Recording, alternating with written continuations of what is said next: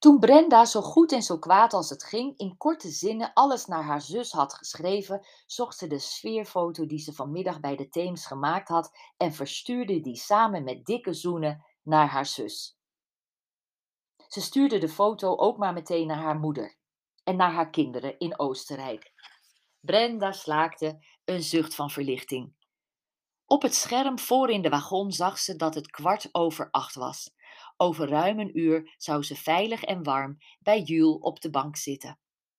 Even had het erop geleken dat ze kerst zonder haar vrienden met een wildvreemde man zou doorbrengen. Even was het vandaag alsof ze in een droom terechtgekomen was. Maar wat een nachtmerrie was dat geworden. God zij dank dat Rick zo onvoorzichtig geweest was om zijn laptop open te laten staan en zijn spullen op het bureau in de suite te laten slingeren. En hij had het haar al zo makkelijk gemaakt op hem af te knappen. Door die passiekiller opmerking over haar vrouwelijkheid. Ontplofte bever! Waar haalde hij de gore lef vandaan? En dan nog dat akkefietje, dat hij heel duidelijk had gemaakt wat hij eigenlijk van haar wilde de nieuwsscoop van de gifmoord. Vooral daar was ze letterlijk niet goed van geworden.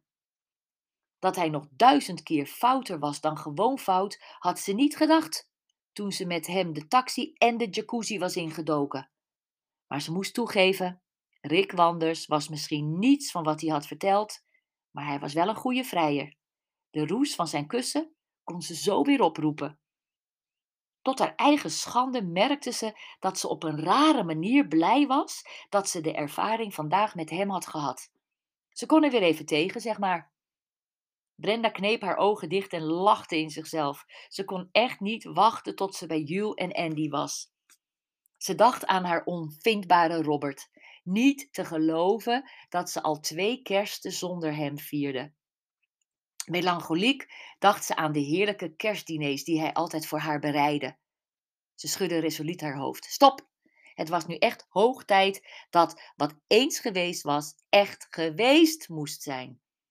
Met een dubbel gevoel constateerde ze dat ze vandaag genoten had van een andere man dan Robert. Hij begon voltooid verleden tijd te zijn.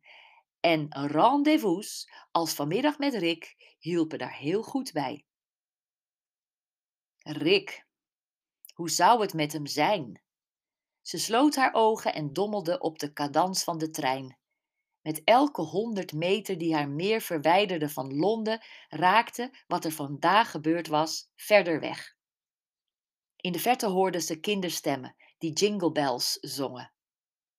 Ze trok één ooglid op en zag door haar wimpers een groepje als kerstelfjes verklede jongens en meisjes door de schuifdeur de wagon binnenkomen. Hun heldere gezang vulde de hele wagen.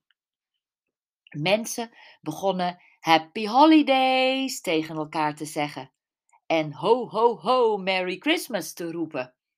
Het kon niet missen, dacht Brenda. Kerstmis. Het was zover. Nog even en ze zou met Jules en Andy proosten op een gezellige kerst en een gelukkig en ongetwijfeld avontuurlijk nieuwjaar.